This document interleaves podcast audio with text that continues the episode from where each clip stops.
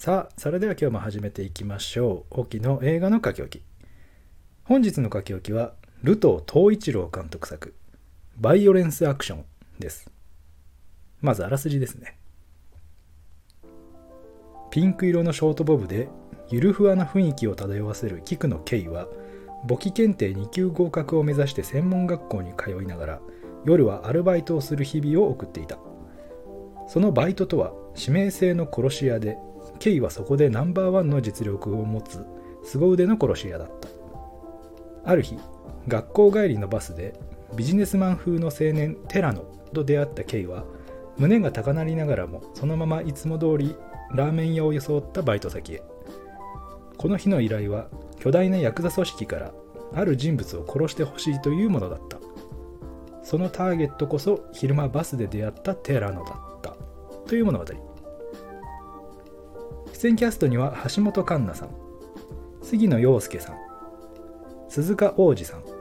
岡村隆史さん馬場文香さん森崎ウィンさん高橋克典さん白田優さん佐藤二郎さんほか。そしてこちらは2022年8月19日に全国公開されまして現在 Netflix にて配信されております。公開から約3ヶ月を経て早くもサブスクウォッチということでいろいろと察するところではありますが、まあ、こういう映画って僕は普段見ないんですけども何かの気の迷いというかあの自分でも何でかわからないんですが再生ボタンを押してしまいまして実は僕あの一度再生ボタンを押したら最後まで見なくてはならないという呪いを受けておりまして、まあ、そろそろお祓いに行って呪いを解いてもらわなきゃいけないんですがまあ端的に申しますと、まあ、なかなかねあの厳しい作品でしたので今日はその辺をお話しして、まあ、鑑賞の際に発生した鬱憤を今日は発散させていただこうかと思います。あのまずいないとは思いますがこの映画のファンとかあのバイオレンスアクションが人生のベスト映画だっていうね方はここであの停止ボタンを押していただくのが賢明かと思います。まあ、いないと思いますけども。はい、大丈夫ですかね。では、まず最初に少し補足を入れたいんですが、本作、えー、柔らかスピリッツで連載中のコミックが原作となっておりまして、あの僕は存じ上げなかったんですが、まあ、実写映画化されるぐらいですから、なかなか人気の漫画のようですね。そして監督のルト東一郎監督についてですが、過去に新南の帝王、オッサンズ・ラブ、ラブ・オア・デッド、極主風道ザ・シネマといった作品を監督しておりまして、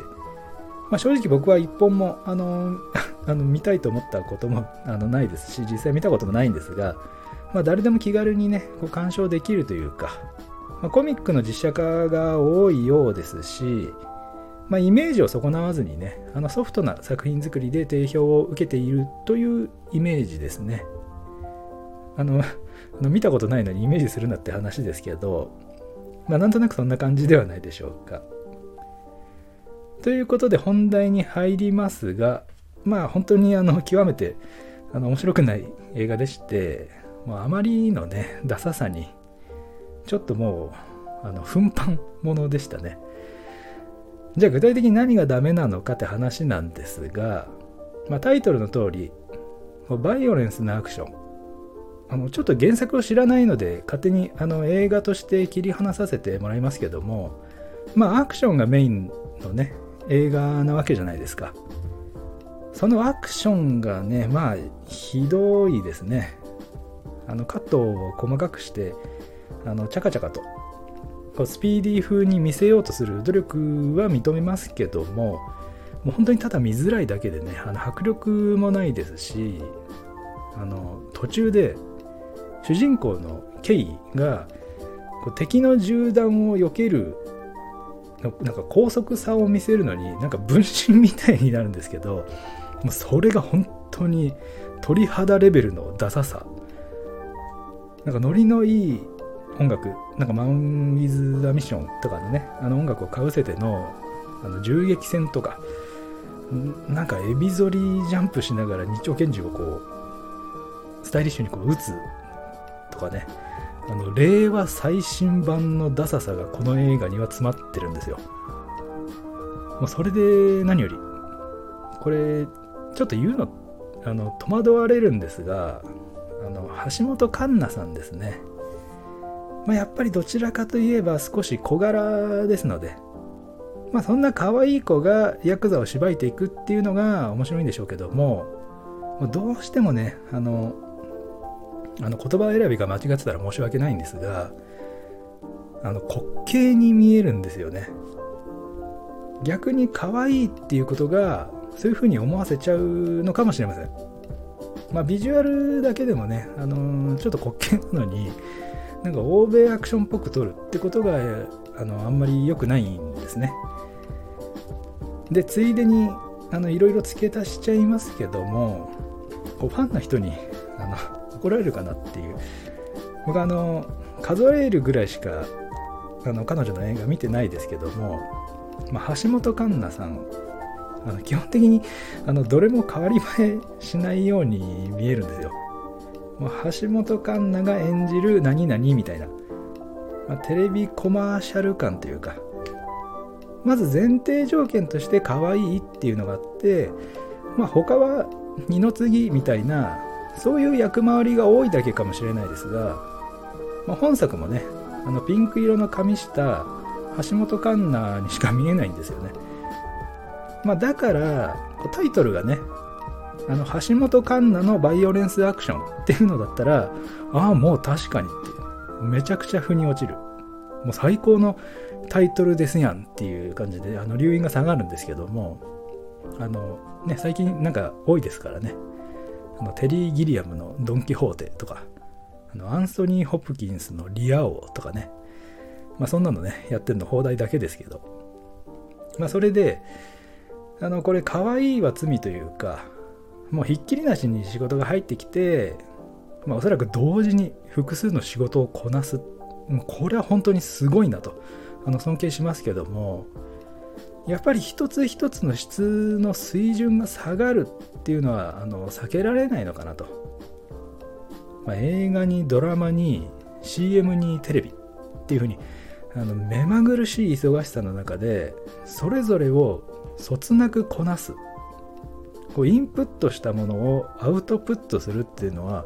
もう並大抵のことじゃないですよ。もうそれは絶対間違いないと思いますけどもう全ての人がそういうことを踏まえた上で見るわけじゃないですよね。もしかしたらこのバイオレンスアクションが人生で唯一のこう橋本環奈さん主演の映画になることだってあるわけじゃないですか。でそうした時にこのパフォーマンスでいいのかっていう、まあ、橋本環奈さんやあの監督とかの責任とかじゃなくて人気ある人間の露出がこう一極化するっていうこの日本芸能界の仕組みに対してこうすごくモヤモヤするんですよね。あの完全に僕個人の意見ですけど、まあ、この場を借りて少しあのお話しさせていただきました。えー、他にはちょっとね言いたいことがあるんですが、まあ、これぐらいにしておいて、まあ、最後にねちょっと良かったところ一つぐらい2つぐらいかな。あの、言って終わりにしましょうかね。えー、あの、終盤で、高橋克典さん演じる木下が、まあなんかね、展開はよくわからないんですが、なんか追われてね、あのボコボコにされて、あの線路でタバコを吸ってるんですが、あのシーンだけね、あのめちゃくちゃにかっこよかったですね。あとは、まあ、どこかわからないですが、まあ、調べてもないので、あのロケ地が良かったですね。すごい綺麗だったので、まあ、それぐらいですね。おっと、ここでメールをいただきました。では読ませていただきましょう。えー、と、きさん、ズバリ、このバイオレンスアクション、見るべきでしょうか？というご質問。いつもありがとうございます。では、お答えさせていただきます。バイオレンスアクション。橋本環奈さんファンなら他にも選択肢はあるかもしれないが見るべき。以上、オキでした。ここまでお聴きいただいた方、ありがとうございました。また次回お会いしましょう。